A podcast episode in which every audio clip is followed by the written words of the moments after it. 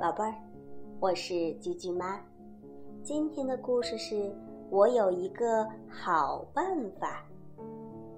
一天呢，小河马在家画画，小兔、小猪、小刺猬在一旁玩。小河马画的好看极了，绿油油的草地，高高的大树。哎呦！突然，小刺猬一不小心撞倒了桌上的墨水瓶。红墨水洒在了小河马的画上，哎，小刺猬害怕极了，连忙向小河马道歉：“对不起，对不起。”小河马笑着说：“没关系，我有一个好办法。”说完，他拿起笔，将洒在草地上的红墨水呀，变成了几朵小红花。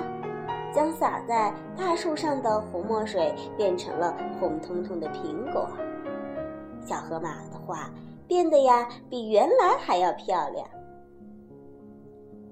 又有一天，小河马戴着顶新帽子，高兴地走在路上，没想到新帽子被小猫妹妹的鱼钩给勾住了，撕破了一个大洞。小猫妹妹见了，难过的说：“哟，对不起，对不起。”小河马笑着说：“没关系，我有一个好办法。”小河马跑回家，拿起剪刀和针线缝补了起来。不一会儿呀，一顶漂亮的漏顶小花帽就做好了。还有一次。小熊弟弟撞坏了小河马的大南瓜，小河马呀又想出了一个好办法。